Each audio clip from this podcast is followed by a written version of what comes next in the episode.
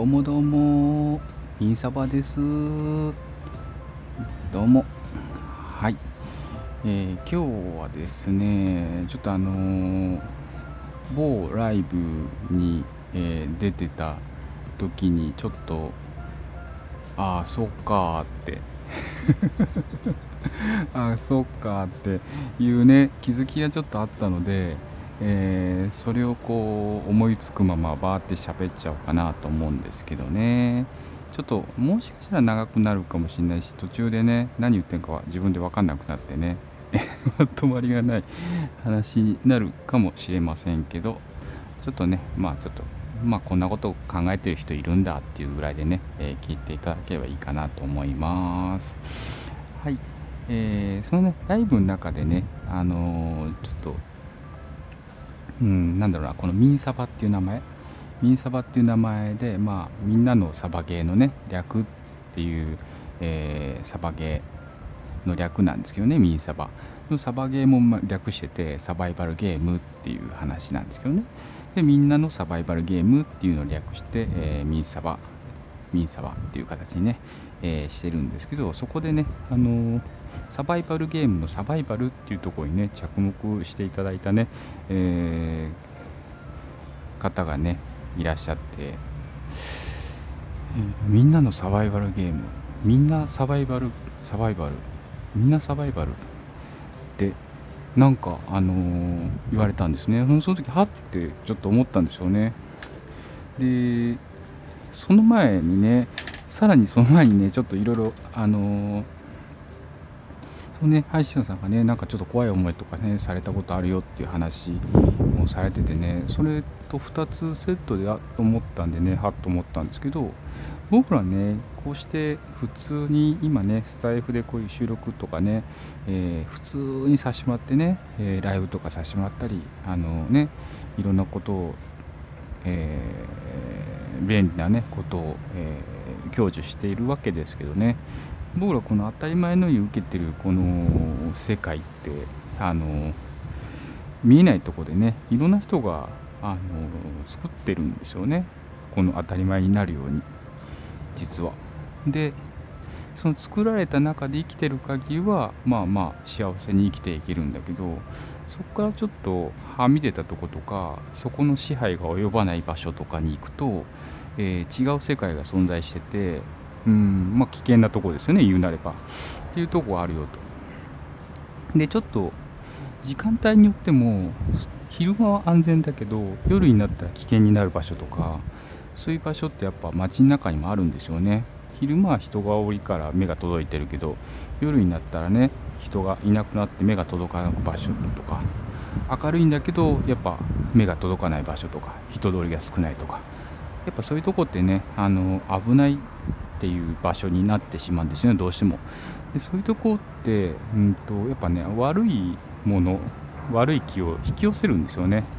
あのーなんかあの以前記事でねあったみたいであの落書きがあるとこって落書きを誘発するみたいな。あとあの軽犯罪も誘発するっていう、えー記事とかねありましたよね。そういうその落書きをきれいにしたらねそういう集まりとかそういうのなくなったみたいなね。逆にねあの楽しげな絵を描いたらねあの雰囲気が変わったみたいなね。うん。そういう些細なことであの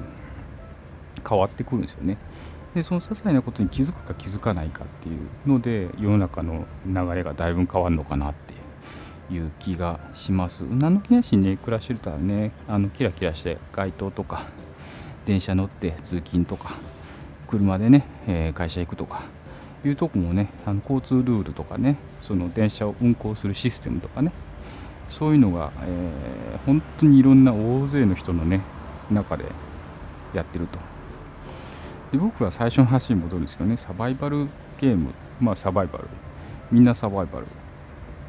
みんなねやっぱ人にはちょっとね言いにくいこととかねみんな必死にやっぱ日々生きてると思うんですよね。自分もね必死に生きてますからね。ただあんまりそういうのって外に言わないしあのまあ相談できることは相談するけど相談しにくいことだってあるし誰でも相談できる内容ではなかったりするじゃないですか。ね。まあ、今ねこうスタイフでやらせてもらっててスタイフで出てくる疑問はねスタイフの中で、えー、知り合った方々に、えー、聞けば大体、えー、分かってくるんですけど普通に生活したらそれ以外のこともいっぱいあって、え、解決しなきゃいけないこととか悩みとかちょっと不思議に思ってることとかねいっぱいあると思うんですよね。でそういうのもねたまにねスタイフで喋ってたりするとねだいぶ聞いてたりするとなんかあこれこういうことかとかあこれこうなんだっていうのをねすごいあのなんか肉声を通して、えー、気づくってことがあるんですよね。うん、でそれはねすごいねありがたいなと思って要するに雑談なんですよね。あのタバコの喫煙所のね中でのね知らない人同士の雑談みたいな雰囲気ですかね。自分 タバコ吸わないから分かんないけど多分そういう雰囲気なんじゃないかなと思ったりします。スタイフのね、中のライブって本当見ず知らずじゃないですか。で、1回、2回はね、やっぱ警戒するけど、ちょっと何回か行ってね、コメントとか投稿してると、やっぱだんだんね、あのー、人となりが分かってくるんでね、あれですけど、あとね、自分なんかもう、もうちょっとしたね、100、配信にね近づいてきたんでねあなんか一個ちょっともうちょっとだなみたいな思いながらやってますけどそういうのを見てもらったらね自分のこの背中がわかるわけじゃないですかああこの人なかなか信用できる人なのかなとかね。逆にねちょっとちょっと怪しいな。みたいなのもねあったりするんでね。うん。でもその辺はねあの日々の、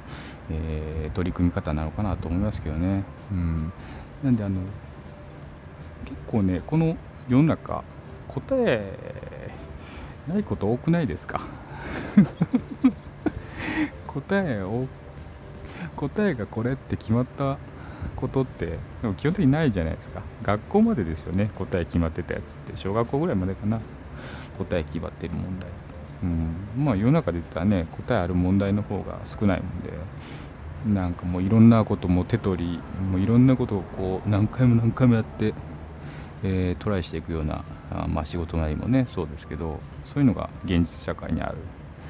うん。これって俺の取り組み方っていつ教えてもらったっけっていう話ですよね。これって急にね答えがある世界社会からあの急に答えのない世界にねさあ今とかなって、えー、いや考えなさい。あなたの意見は何ですかって急にね会議で言われてもねそこまでそんなことしなかったら言えないですよね正直。言えないと思う。うん。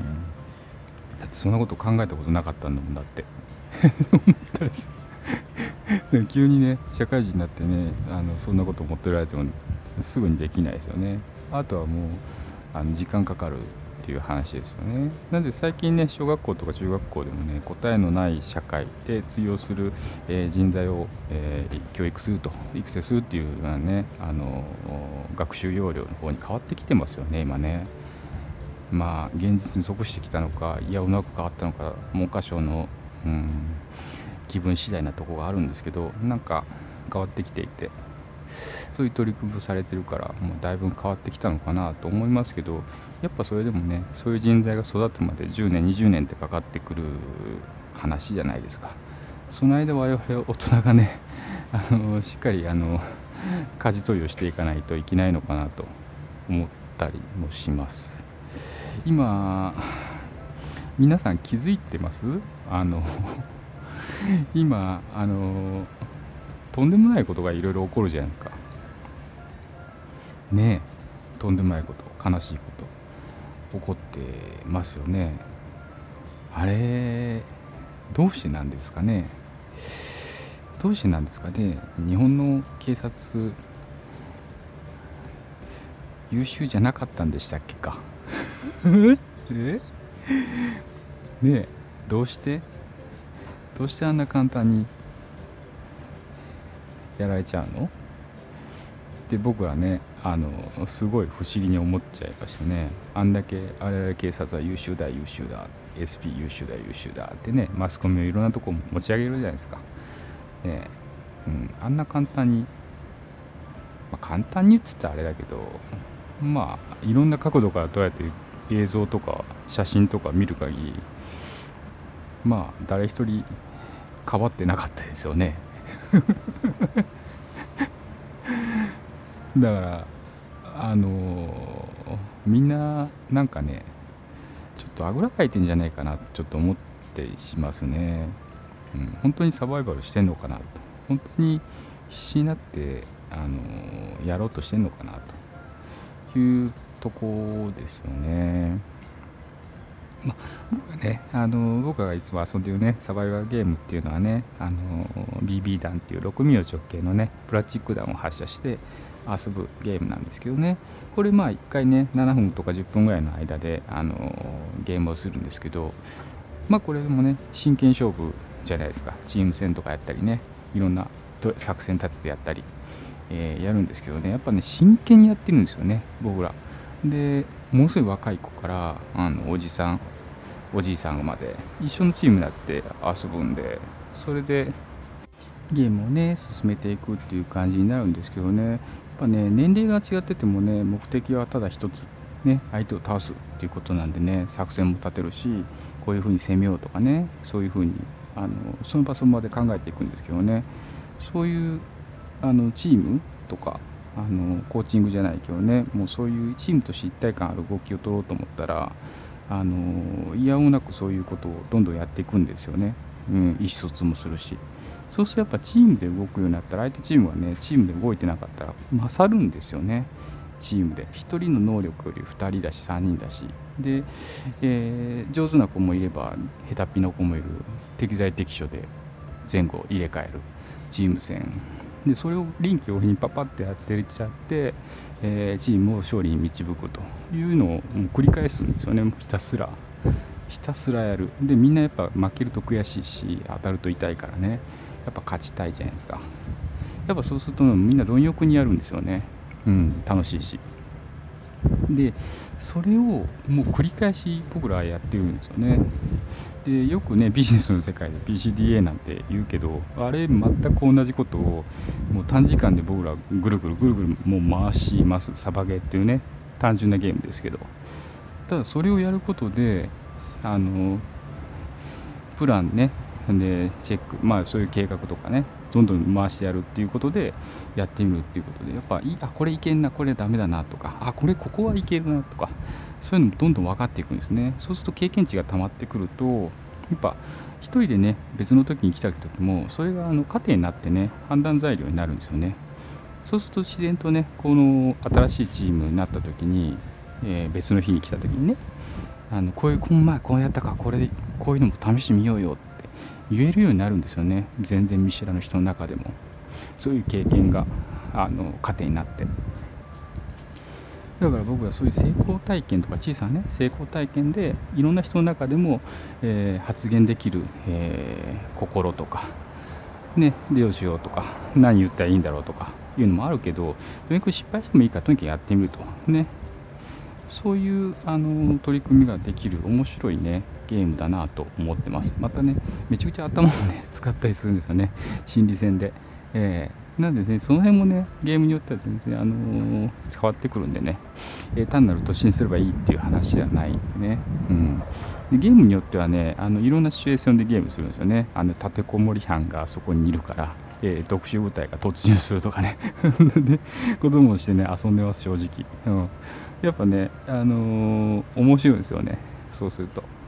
で、それでやっていつも思うのはね、やっぱね、特殊部隊があってめっちゃ損です。めちゃくちゃ損です、特殊部隊が突入する方って。待ち構えてる中に入っていくってめちゃくちゃ怖いです。うん。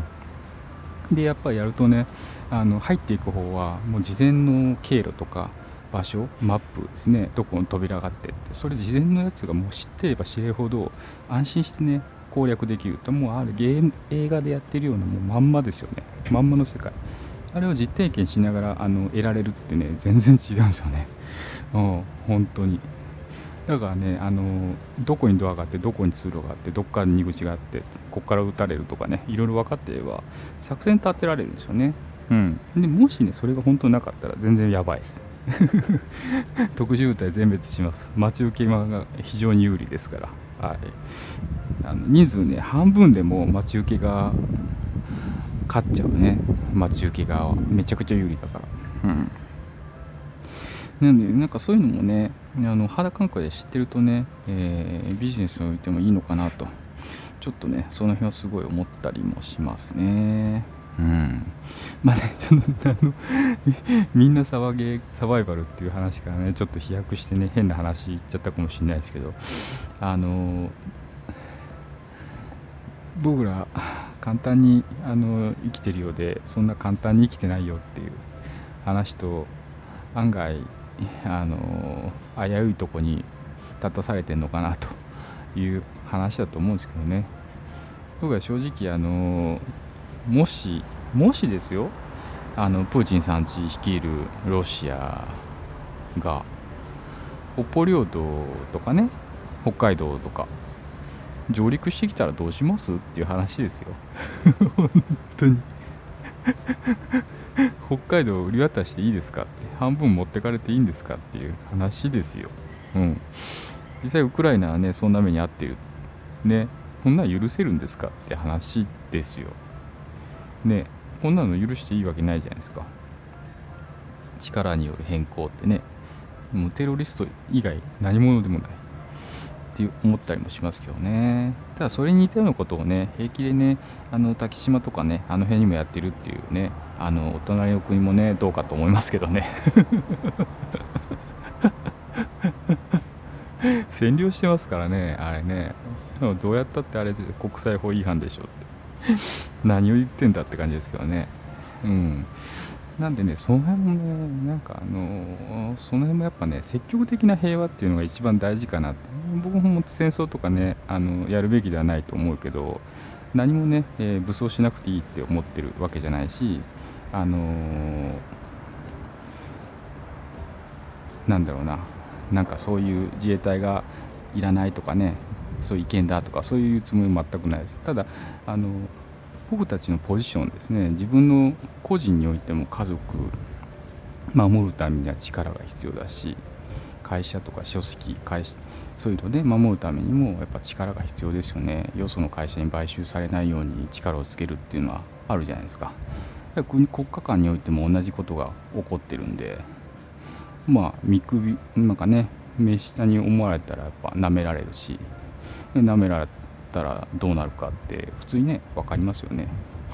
でなめられないするには積極的な平和しかないのかな。積極的な平和っていうのは武力放棄じゃなくて積極的にあの自分たちの国は自分で守るっていう姿勢を貫くっていうことに他ならないかなって僕は 思ってます。